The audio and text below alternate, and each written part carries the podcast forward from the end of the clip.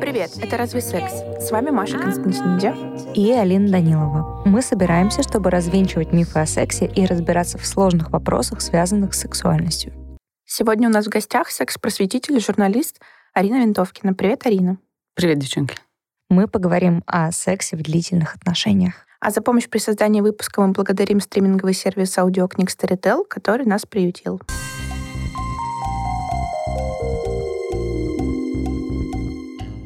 В общем, чем мы тут все собрались? Мы собрались, потому что Алина в длительных отношениях, я в длительных отношениях. Помахала и Арина И Арина тоже в длительных отношениях. И... и у нас накопилось некоторое количество вопросов. Ну, то есть, по факту, мы три женщины в длительных отношениях. Мы просто пришли за консультацией, за бесплатной.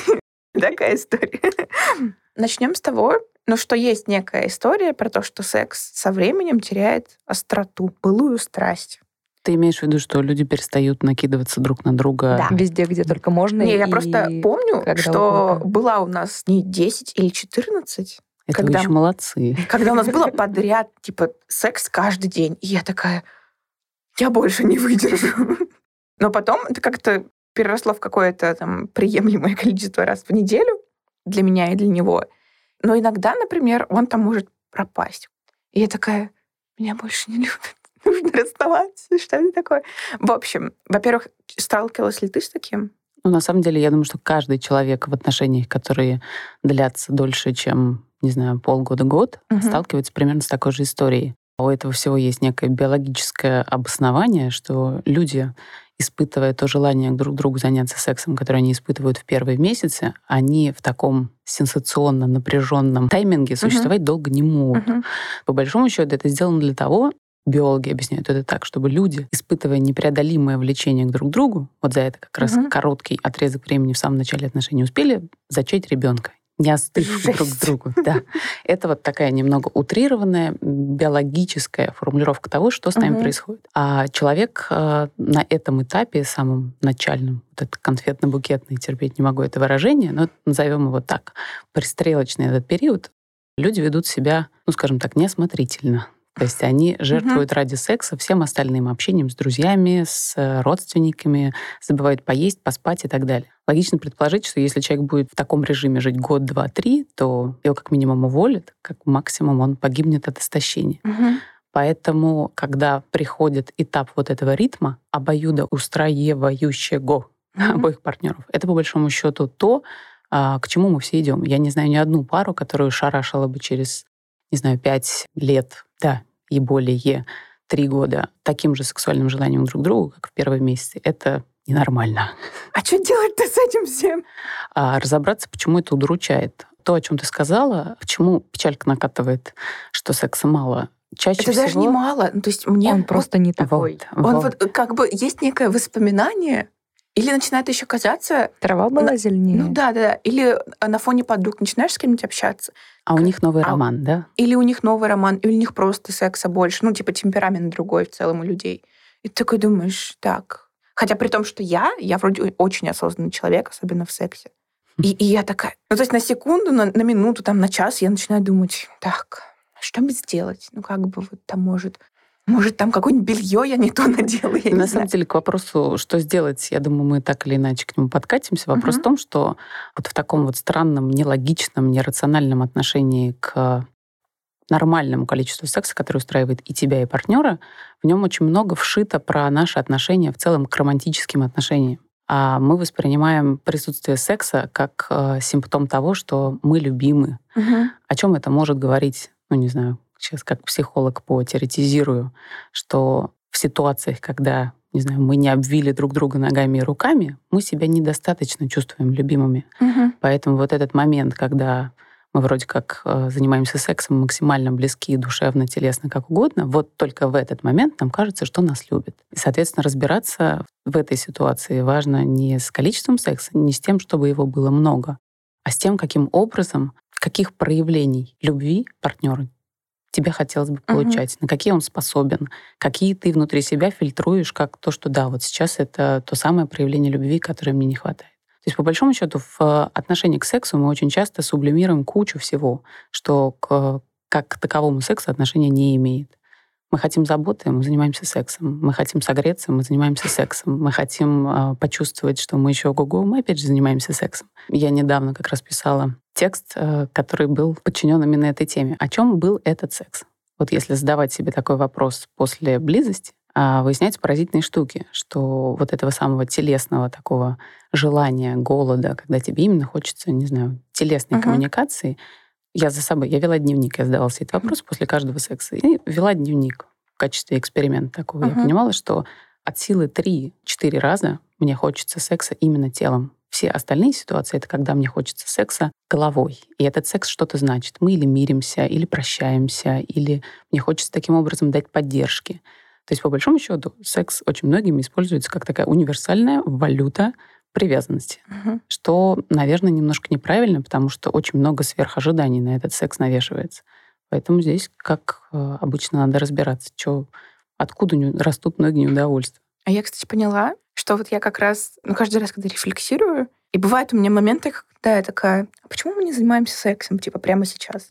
Ты хочешь заняться сексом? Такая, ну, как бы можно было? Он такой, ну, ты хочешь?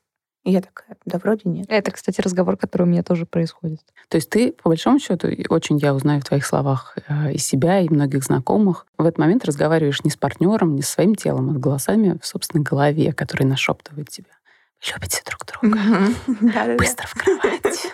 Ну вот, и у нас в итоге происходит секс именно тогда, когда мы хотим секса. Что, наверное, хорошо, что у нас нет никаких типов. Ну, давай так просто вот, э, как бы мы лежали, обнимались, теперь давай сексом займемся. Очень многие люди используют секс э, для того, чтобы не разговаривать друг с другом. И это совсем печальная история, потому что в сексе, конечно, много можно передать информации о себе и узнать чего-то о партнере, но все равно это не заменяет разговоры. И, условно, если у вас какое-то недопонимание, и вот этот холодок в отношениях, то есть выбор. Либо вы садитесь и процессите, что между вами происходит, либо вы занимаетесь сексом, и как бы обратно возвращается галочка, между нами все хорошо, потому что вот мы только что вот это сейчас устроили. Тут надо понимать, что ты подменяешься сексом, и желательно не подменять.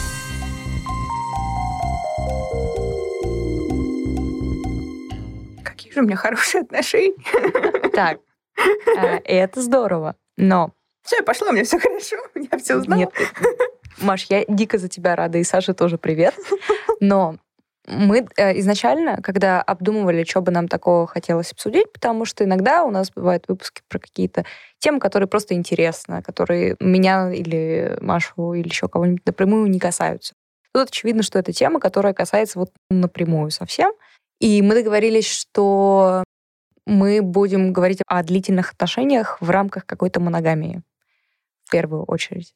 Какой-то моногамия. Какой? Нравится мне Какой-то. Ну, моногамии бывают разные. Моногамистые отношения. Есть такой термин, мне очень нравится. Это со всякими допущениями, скажем так, фантазийными, условными допущениями. Вот именно об этом я и хотела тебя спросить. Смотри, если у нас есть договоренность с партнером, например, что у нас нет других партнеров, можно ли в качестве инструмента того, чтобы разнообразить, зажечь, как-то обновить секс, который, допустим, хороший, но чего-то в нем не хватает того, что было раньше, допустим. Допускать какие-то фантазийные штуки о каких-то других людях.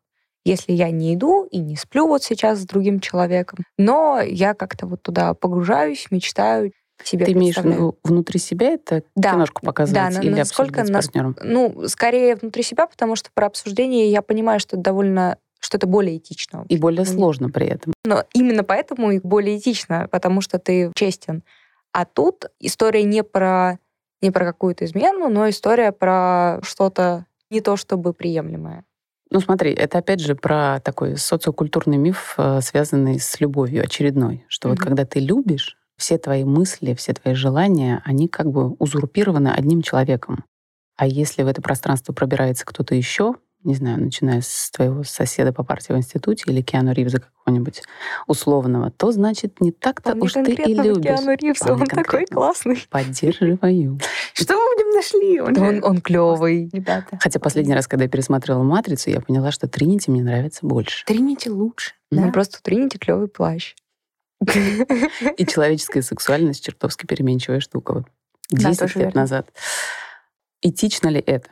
В моей да. системе координат это, это этично, потому что это, во-первых, ничего не нарушает, это скорее какая-то фантазийная история, и мы заходим на территорию сексуальных фантазий, если я правильно поняла твой Да, вопрос, конечно. то эта территория хороша тем, что там нету никаких гайдов, о чем ты можешь фантазировать, о чем ты не можешь фантазировать. Это вообще такой достаточно специфический субстрат, это как сны. То есть приходить рационально и ревновать к тому, что тебе приснилось, это примерно то же самое, что приходить и рационально ревновать так, а почему это ты фантазируешь э, Вот о ком? некоторые так и делают и, к- и Это к снам, правда. и к своим фантазиям. При этом, например, мне кажется, есть разница для некоторых людей между тем, чтобы ты фантазировал о человеке конкретном, и тем, чтобы ты мастурбировал на какое-то порно, которое тоже не связано с твоим партнером, например. Но оно обезличено. Ну, как бы да. Потому что это просто какой-то мужчина, а это конкретный мужчина. Ну, да. И в этом смысле, мне кажется, что Киану Ривз, он тоже как бы обезличенный. Да, именно поэтому как бы Киану актеры Ривз это там. не, шиномонтажник, который чинит твою машину. Ну, он недосягаем. Этично ли интересоваться другими людьми, когда ты в отношениях? Этично ли воспринимать их как сексуальные объекты? Это сужествует. Мы так устроены. Мы, влюбляясь и вкатываясь в какие-то долгосрочные отношения, мы не становимся неуязвимы не знаю, к, чу- к чужому очарованию, к чужому тембру голоса, от которого у нас там что-то внутри начинает подрагивать. Мы не становимся другими людьми, мы все те же люди. Вопрос, как всегда, в осознанности.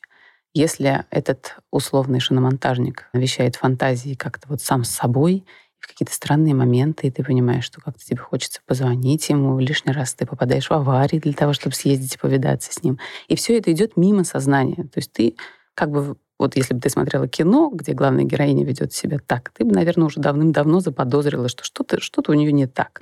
Когда это идет мимо сознания, ты не анализируешь, почему, например, этот человек тебя возбуждает, что тебя в нем возбуждает. Может быть, просто кисти рук. Ты увидела краем глаза, и какой-то импринт у тебя на них случился. Если это пропускать мимо сознания, это действительно может внутри тебя занять столько места, что в какой-то момент начнет разворачиваться в реально существующую историю.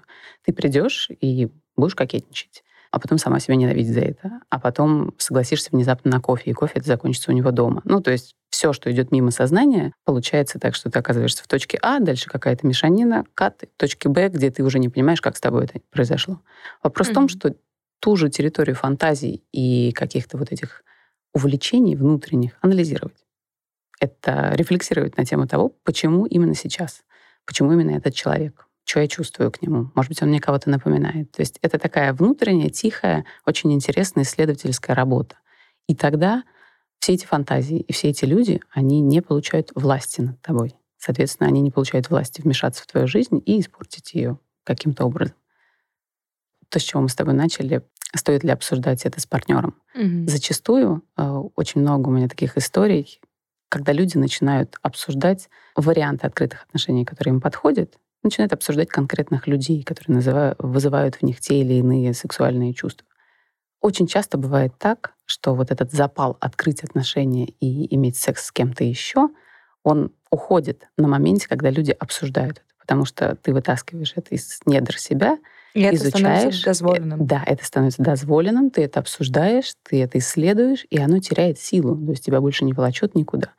И есть у меня ряд таких примеров, когда люди как решили открыть отношения, сели, и такой у них интересный, волнующий разговор на эту тему затеялся, что мысль о том, что им действительно нужны какие-то посторонние люди, она их покинула. Сублимировали в буквальном смысле вот это вот свое напряжение. Слушай, мне очень понравилось в том, что ты сказала история про то, что это тихая исследовательская работа. Потому что здесь нет никакого учебника, инструкции, что вот у тебя в одном столбике будут допустимые люди и фантазии, и, например, там люди и фантазии, которые должны тебя заставить задуматься, что не так с твоими отношениями. Здесь нету никаких гайдов, только Мгм. ты в состоянии сама понять, почему этот человек навещает, не знаю, твои фантазии перед сном, или почему его образ вспыхивает в момент, когда ты мастурбируешь. А ну, вот этот э, вопрос, который ты начала, этично или не этично, мы здесь можем оказаться на той территории, где а этично ли мастурбировать, когда у тебя есть постоянный партнер, смотреть порнографию. Ну, это такая, Как бы, да, ну, полиция мысли уже вот включается. да, да, Да, но просто я понимаю, почему так построено это рассуждение, потому что мы тут уже переобсуждали, что мастурбировать, когда у тебя есть партнер, этично, и смотреть порно, когда у тебя есть партнер, тоже этично, поэтому вот... Вот ис- мне кажется, что исследуем, твой вопрос, он примерно из этой же категории. Да, Я очень да, надеялась, что да. вы это уже обсуждали, и, Да. потому что это правда Он так. действительно из этой же категории, да. Да. Мы не принадлежим друг другу. Но он почему-то все равно у тебя в голове как-то появляется, ты все равно об этом начинаешь думать. Но мне кажется, это ровно из-за того, что если особенно это человек, которого ты видишь когда-нибудь, ты начинаешь Не дай бог ты еще, увидев его, вспомнишь, что ты там, допустим, мастурбировала или просто думала о нем в каком-то сексуальном ключе. И густо покраснеешь. Да, да, да. И думаешь, господи, а... как стыдно-то. Именно. Здесь подключается вот это вот чувство стыда которое мне, например, постоянно портит жизнь, потому что ты ничего плохого не сделал, но тебе немножко стыдно перед собой, тебе немножко стыдно перед каким-то человеком, тебе немножко стыдно или немножко стыдно перед человеком, с которым ты в отношениях. И вот это вот чувство стыда, оно как бы оно меня очень бесит, потому что я ничего плохого не сделала. На самом деле, с чувством стыда, это такая очень интересная история. Чувство стыда — это социальное чувство. Это, по сути, не чувство. Угу. Ты чувствуешь стыд, вот этот вот весь комплекс эмоций, которые тебя обревают, потому что когда-то кто-то, а скорее всего многие люди, тебе сказали о том, что это нехорошо. И оно куда-то там провалилось на пару этажей ниже и лежит там. Угу. Это абсолютно социальное, привнесенное извне чувство. Ты не стыдишься того, про что тебе никогда не говорили, что это стыдно. Потому что ребенок, когда он рождается, начинает что-то делать, постигать мир, трогать себя, до момента, пока ему не ударят по рукам и не скажут, ну-ка, убери руки оттуда, он не считает процесс трогания себя и своих половых органов чем-то стыдным. И так во всем. В какой-то момент тебе общество, не знаю, значимые, близкие, родители, друзья говорят о том, что это нехорошо. И ты веришь. Значит ли это, что пора перестать так говорить и дать людям выбирать самим? Всегда стоит давать людям свободу выбирать то, что им действительно нужно. И стыд — это хороший маркер поковыряться, что за этим стоит. За каждым вот этим вот всплеском стыда стоит какая-то установка. Стыдно что? И дальше ты сам себя спрашиваешь, угу. чего конкретно ты стыдишься. Тебя действительно никто не обвиняет. Обвиняет тебя кто-то изнутри тебя же. Вот надо с этим товарищем поговорить.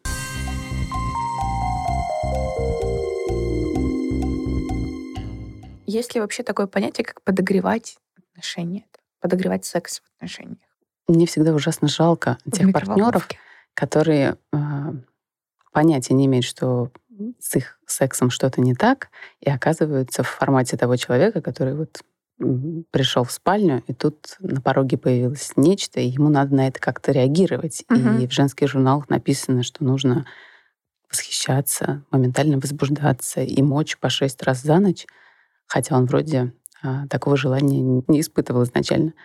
А вот эта сама конструкция про подогревание отношений, она для меня немного искусственная, особенно в том формате, которым она транслируется, что вот что-то у вас все зачахло, завяло, стало мало и как-то неинтересно, и ты садишься, штудируешь, не знаю, секс-шоп, а страничку, покупаешь себе белье, перышки, стразики, анальную пробку и вот это вот все, и появляешься такой королевишный и говоришь, на, люби меня.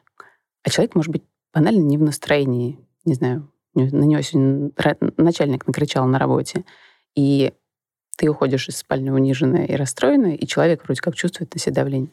Мое мнение такое, что не нужно давать остывать отношениям для того, чтобы их потом не разогревать вот этими неестественными способами.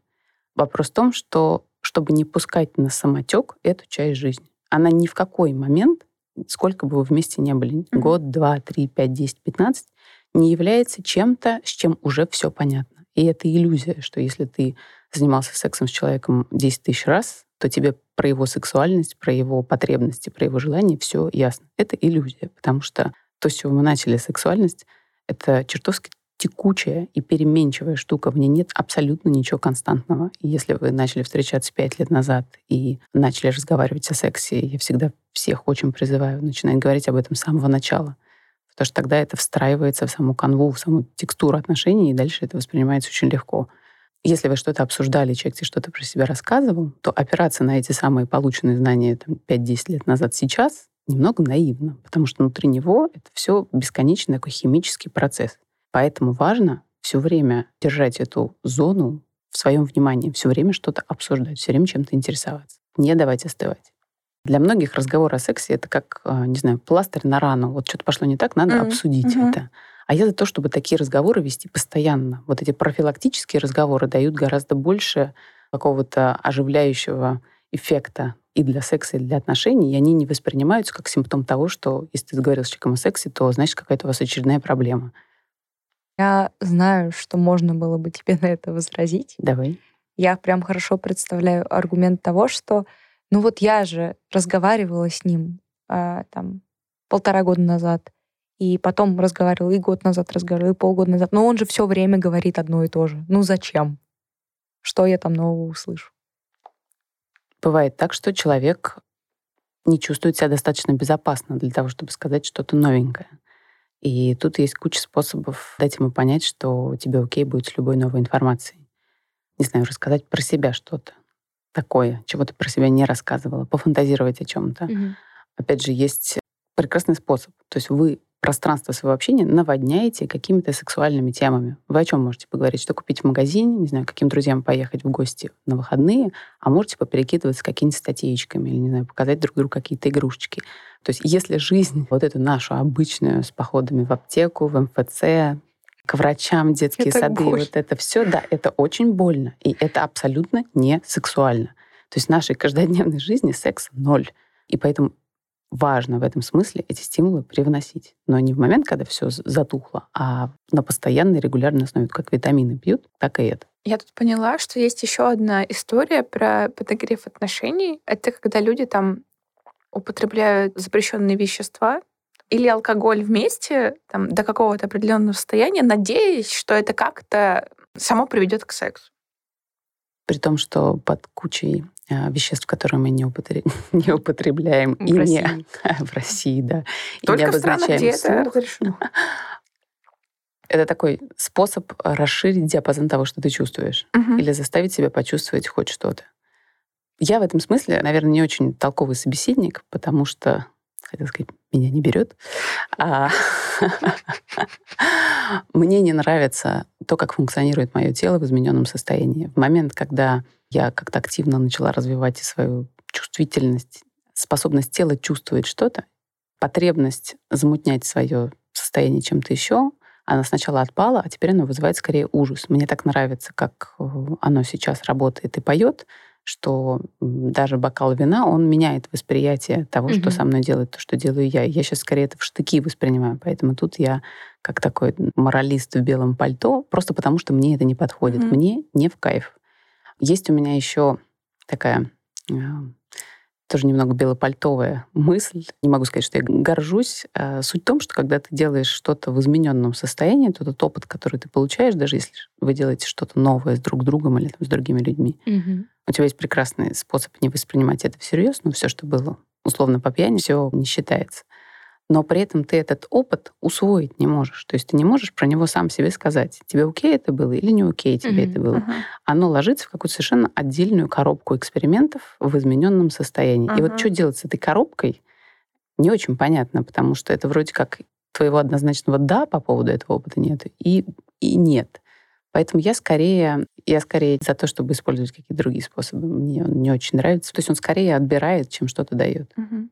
Знаете, я вспомнила, у меня был опрос в Инстаграме на тему секса втроем. Я спрашивала, кто практикует такое, кто не практикует, и насколько вам этот опыт кажется, ну вот по субъективной оценке, окей для вас или не окей. А дальше я отдельно опрашивала тех, кому, кто считает, что этот опыт э, не окей. И я задала им вопрос, что было, собственно, тем самым, что вас не устроило. Там, по-моему, было 2000 ответов. Я сейчас очень грубо говорю, вот в полутора тысячи ответов прозвучало алкоголь. То есть люди решились на Мгм. этот опыт исключительно потому, что они были в состоянии алкогольного опьянения. Потом, когда они протрезвели, часто это происходит в середине самого этого процесса, Мгм. слегка ужаснулись тому, куда их занесло. Мгм. Ну, то есть это прям печальная история. Тут, я думаю, будет совсем уныло говорить о том, какое количество людей у нас тихо спивается и какая вообще в целом для России это проблема. Поэтому я скорее за то, чтобы отговаривать людей использовать алкоголь в бодрящих целях. Пугает, что люди идут на какие-то сексуальные эксперименты так, как будто это прыжки в воду. То есть надо подойти к краю, сосредоточиться и сигануть. Я вообще совершенно по другой траектории выстраиваю какие-то свои новые телесные опыты. Это всегда, не знаю, напоминает такой танец. Я не очень хорошо в них разбираюсь, но, вот, например, два шага вперед, один назад, потом Мгм. четыре вперед, пол назад, три в бок. То есть это всегда достаточно долгая, долгий этап присматривания. А как мне вообще с этой идеей? А Мгм. все ли мне нравится? То есть я делю вот этот процесс, условно, возьмем анального секса на Мгм. ласки, разогрев, подготовка, сам анальный секс, что после него. И не воспринимаю это как один цельный, единый опыт, а стараюсь подходить к нему. Вот слона надо есть по частям. Вот я любого слона пытаюсь есть по частям. Возвращаясь к сексу в длительных отношениях, в нем больше тебя. Вот у меня есть ощущение, что когда люди долго находятся вместе, а, они каким-то образом перестают в какой-то момент играть а, вот в эти роли темпераментной девушки, темпераментного мужчины или там, возьмем другие конфигурации отношения, все они перестают делать вид, что они какие-то, и наконец-то становятся самими собой. И, собственно, может быть, поэтому и приходит какое-то физическое, телесное удовольствие, потому что расслабляешься и обращаешься внутрь себя. Я, я не понимаю, как можно кончить, если твой фокус внимания направлен вовне, а не внутрь себя. Да, на том, что тебе надо живот втягивать. Да, да, вот да. Эти вот а он сейчас например. морщится, потому что ему хорошо или потому что ему больно, и там прищемило что-нибудь. Мне нравится вот эта расслабленность, э, хорошая расслабленность mm-hmm. секса в длительных отношениях, когда ты можешь прерваться, ты можешь Блин, как а, приятно. поговорить. Сейчас прям окунулась в это. Вспомнила. Приятно. Это хорошо. правда. Я, я не очень понимаю, почему люди мистифицируют вот эту страсть. Наверное, опять же, вопрос в том, что мы все помним, а, как это показывается в фильмах. Но опять да. же, давайте вспомним, как это показывается в фильмах. То есть он ее закидывает на столешницу, 14 бодрых фрикций, после чего кончает он и она одновременно. Да. У вас хоть раз такое в жизни? Ну, допустим, да, но это вообще не статистическая выборка хоть какая-то. Именно. Я, честно скажу, за 14 фрикций на столешнице никогда. Нет, тоже вот. не было такого. То есть это... Нет, я, я сказала как бы э, обобщив. То есть это, опять же, образ. То есть мы томимся, скучаем и горюем об утрате того, что, по сути, для нас не является ценным. Угу. Ты знаешь, на самом деле, мне очень э, импонирует мысль, которую Эстер Пирель прекрасно высказывала в своей книжке «Право налево». Чудесная угу. совершенно про то, и эта же мысль у нее звучала в предыдущих каких-то ее изданиях, про то, что желание загорается в тот момент, когда человек для тебя немного недосягаем, когда есть вот эта вот прослоечка из чего-то, что тебе не принадлежит в нем.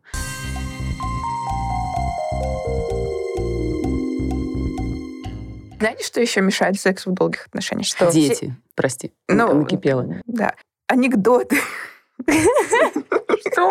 Ну, есть же все те какие-то старые вот эти вот шутки, они строятся на том, что он начал заниматься сексом в носках.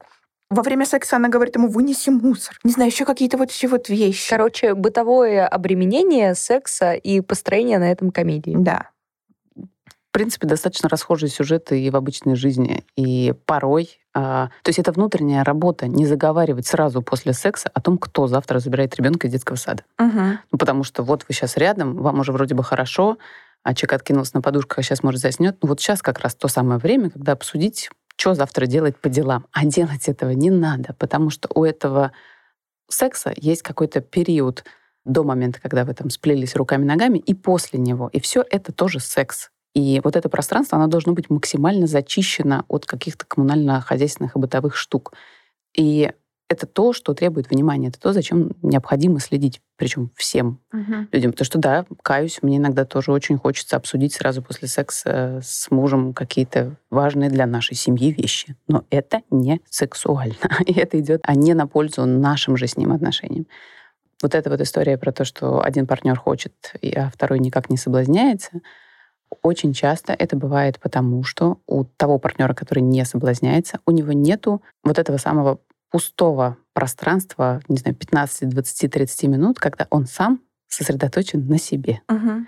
Я очень хорошо помню вопросы, адресованные от мужчин-подписчиков, у которых жены с маленькими детьми, Говорит, ну послушай, ну почему она вообще перестала ходить с сексом? Мы когда поженились, она такая зажигалка была вообще, мы там по пять раз в сутки, а теперь не хочу, не буду, и все с какой-то кислой миной.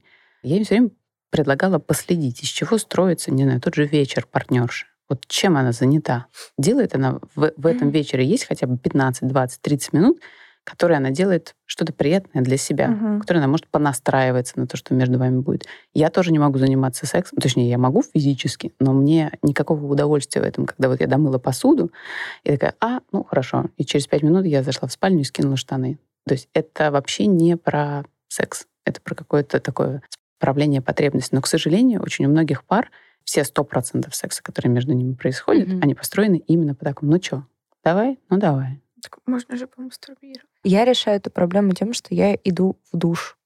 Потому что в душе меня никто не трогает. Это правда так. Ну, то есть это какие-то простейшие штуки, которые ты делаешь не потому, что надо, а потому что тебе сейчас от этого кайфово. Не знаю, мне иногда нравится помастурбировать перед сексом. Не потому, что мне надо как-то снять напряжение, а потому что меня в целом настраивает это на какую-то волну. И это никак не мешает количеству полученных оргазмов э, или там не полученных с партнером. То есть это просто настройка себя на то, что будет. И вот этот такой период, который отделяет нашу обычную несексуальную жизнь от нашей сексуальной жизни, он должен быть вот эта вот прослоечка из малинового варенья, как в пирогах, она должна быть обязательно. Очень захотелось малинового варенья. Слушай, а вот со всеми этими историями о том, как сделать секс лучше, как э, взаимодействовать с партнером, как сохранять эту горячесть в отношении горячность. Э, как Горячечность. Как, короче, все это... Горчишность. Горч... Э, ладно. А, горшочность. Эм, вообще мы секс не переоцениваем. Почему нельзя им заниматься раз в месяц, и все будет хорошо? Зачем это все Можно. нужно? Можно. Я знаю огромное количество пар, которые могут заниматься сексом раз в месяц. И после того, как они обсудили и поняли, что их обоих устраивает, для них это вообще не проблема. Проблема это только тогда, когда они, например, говорят кому-то об этом, uh-huh. а люди со стороны такие, что, серьезно, все, разводиться собираетесь? Потому что есть ощущение, что есть какой-то норматив. Да. Ну, вот мы сдаем нормы ГТО. Если вы занимаетесь сексом три раза в неделю, у вас все хорошо. Три года. Да. Если один, то как-то уже тревожненько. Если раз в две недели, то, наверное, вы скоро собираетесь расходиться. Нет. Вот эти вот ритмы сексуальные и внутри пары, и внутри самого человека а, тоже либидо — это абсолютно неконстантная штука. Вот то оно у тебя шарашит, то оно у тебя затихает. И относиться к этому как к курсу валют, когда вот ты здесь потерял 2 миллиона долларов, а здесь ты заработал 10 миллионов долларов, это немного странно. В целом вот это вот отношение к сексу как к какой-то спортивной дисциплине и э, все количественные показатели и качественные, сколько раз кто кончил, сколько коитусов в неделю было. Как я люблю это слово коитус, сразу от него такой медицинский стойкий запах. Оно огромное количество людей делает несчастными, потому что ты смотришь на эти цифры и понимаешь, что у тебя меньше или больше, и чувствуешь себя каким-то не таким. И мне кажется, гораздо правильнее чаще повторять, что мы все не такие, как все. Мне кажется, мои подписчики долго ждали этой фразы. Нету никаких э, нормативов, которым необходимо соответствовать. Важно э, условно найти человека, с которым у вас будут примерно похожие нормативы, потому что ну, тяжеловато в рамках одной семьи или одного союза срифмовать партнера, которому нужно пять раз в день, и второго, которому нужно пять раз в год. Это ну, чисто технически сложно. Это возможно, но это сложно. А, поэтому соответствие должно быть только внутри пары. И уж точно никаким, никаким не внешним циферкам. Вот поэтому я почти перестала разговаривать о сексе с подругами. Потому что я начинаю так, блин, мало, много. А почему мы так не делаем? Я вроде не хочу так делать. Но они же делают. Вот, вот это вот вообще, это вот, да. Вот вот это супер важный правда, вопрос, да? Вообще давайте не обсуждать ничего. Всем будет хорошо. Разбегаемся. Все, никаких разговоров о сексе больше? Ура! Наконец-то.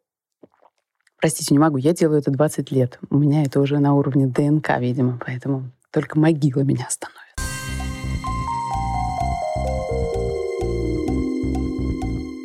Арин, э, вопрос из зала. От меня, короче, вопрос. Как перестать думать о делах во время секса? Давать себе возможность и время подумать о них до того, как вы занялись сексом. Не заниматься сексом а, в тот момент, когда у тебя есть на повестке дня какие-то нерешенные проблемы. А если они есть всегда? Занимайся медитацией и йогой. Кому-то действительно помогают какие-то простейшие штуки, концентрация на своем дыхании. Вот все эти прекрасные э, дыхательные практики, которые да. советуют. Они же очень простые, суть не, в, суть не в том, чтобы там, не знаю, у тебя открылась какая-нибудь чакра или закрылась какая-нибудь ненужная, а в том, чтобы ты просто в этот момент слушал звук своего дыхания и считал количество дыханий. И автоматически ты же не можешь думать одновременно о двух вещах. Вот ты сконцентрировался на собственном дыхании и перестал думать о том, что у тебя посудомойка сломалась. Вуаля, вот тебе... Мне, мне кажется, что я могу думать о пяти вещах одновременно. Нет, в итоге, себя. когда ты садишься, э, включаешь в наушниках медитацию и считаешь там типа вдохи-выдохи, дышишь определенным образом, ты понимаешь, что ты больше ничего не можешь. А если ты начинаешь думать о чем-то другом, то ты тут же понимаешь, что ты уже не считаешь дыхание. Там. Угу. И все. Ну, это вопрос самодисциплины, да. То есть ты ловишь эту мысль, которая тебя уводит. Вот у тебя да. там был сексуальный сценарий, вот он входит, ты выходишь, и тут появляется, значит, он тебя закидывает на посудомойку. А, кстати, у меня посудомойка сломалась, надо вызвать мастера, и ты себя хвать за руку. Нет, про мастера ты подумаешь позже. Это вопрос самодисциплины, что ты просто слушаешь, что у тебя происходит в голове. В какой-то момент этот навык очень крепнет, и ты даже подступ этих мыслей начинаешь видеть. Не знаю, Мгм. а, любая перемена в твоем восприятии телесном, она меняет твой фокус внимания. Почему так про разнообразие? Суть не в том, чтобы научиться как-то по-разному, а в том, чтобы ставить себя необычные условия, не партнера. Партнеру обычно это не нужно, а себя. Не знаю, элементарный, простейший способ. Я помню, как я впервые занялась сексом, не вынув беруши из ушей. Я обалдела, насколько это клевая штука, потому что у меня есть прекрасные беруши, в которых действительно не слышно ничего. Такая внутренняя какая-то вселенная. И в момент, когда мы начали заниматься сексом, я такая, так, надо их вынуть, вынуть, и что-то руки были заняты. И тут я поняла, что я не слышу ни вздохов партнера, ничего за стенками, меня ничто не отвлекает. Я слышу только вот этот звук своего дыхания. Я подумала, офигеть, какой возбуждающий звук. Ну, то есть просто как я Мгм. сексуально дышу. Я понимаю, что я начала что-то делать голосом и возбуждаться. То есть я была абсолютно сосредоточена на звуке собственного дыхания. И один маленький нюанс. Не вынутая из уха беруша. Ну, точнее, их две должно было быть, чтобы было герметично. То же самое с э, завязанными глазами. То же самое с э, элементом обездвиженности какой-то. Иногда достаточно просто, ну, как-то неудобно лечь. И меняется палитра того, что ты чувствуешь. Тебе вроде бы неудобно, но в этой скованности есть какая-то штучка для тебя. И это вещи, которые не вещи. Их не надо покупать в секс-шопе и преподносить партнеру. Это просто попытки поставить себя в какие-то разные условия и посмотреть, как твое тело в них функционирует. Я вспомнила прекрасную ситуацию, которая была тоже не так давно. У нас, по-моему, кто-то был в гостях, мы занимались сексом, и я понимала, что это какой-то такой полутайный секс, то есть не надо обнародовать тот факт, что у нас что-то происходит. А мы обычно достаточно громкие. Ни я, ни партнерша, мы понимали, что нельзя издать ни одного звука. И это был такой новый элемент игры. Я понимала, что обычно в каких-то ласках я ориентируюсь на обратную связь от нее, а тут тишина. Я понимаю, что она делает усилия для того, чтобы не издавать ни звука. Но совершенно по-другому поменялось то, как я ее чувствовала, что я делала, потому что ориентировалась не на голос, а на что-то новое. То есть вот если разобрать секс, э, представить его как, не знаю, там, лего условное какое-то, вот если из него сначала вынуть все желтенькие вот эти элементики, потом все синенькие, потом добавить побольше зелененьких. То есть вот, вот этой вот процедуры сборки и разборки этого секса на какие-то маленькие элементы, ее хватит, по моим э, ощущениям, лет на 60. А там, глядишь, и климакс.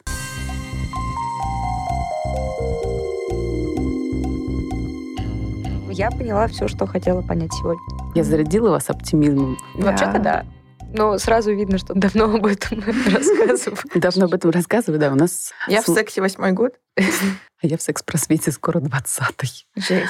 Да. А с мужем мы вместе э, в этом году, вот как раз 11 ноября у нас будет 12 лет мы вместе. Ого. То есть это реально долго. Э, И да, мы по-прежнему занимаемся сексом. Блин, такой хороший выпуск вышел. Я прям не знаю, мне прям так захотелось подойти к своему молодому человеку, обнять. Думаю, Same, «Всё same, same. хорошо Захотела- нас, захотелось не так». приехать и, да, и, заняться сексом. А мне не- даже не захотелось. Я думаю, у меня все хорошо, что еще?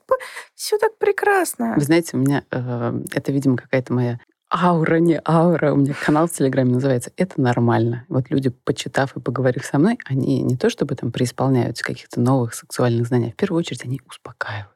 А спокойный Мгм. человек — это человек, которому кайфово. Мгм. Поэтому все, разбегаемся по домам и занимаемся прекрасным сексом в длительных отношениях.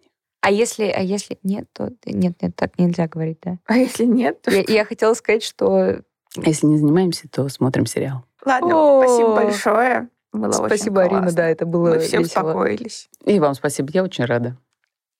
На этом все. С вами был подкаст «Это разве секс?». Оставляйте свои оценки и комментарии. Нам очень нравится их читать. А если вам кажется, что мы могли бы обсудить какую-нибудь крутую тему, смело напишите нам об этом. И мы еще раз хотим сказать спасибо нашим друзьям из Storytel, потому что нам теперь весело и прикольно у них писаться.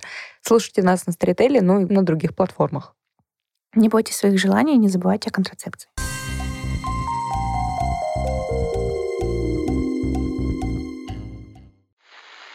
Вот. Это выпуск для моногамов. Представляете, как удивятся люди, которые меня читают? Винтовкина в выпуске для моногамов.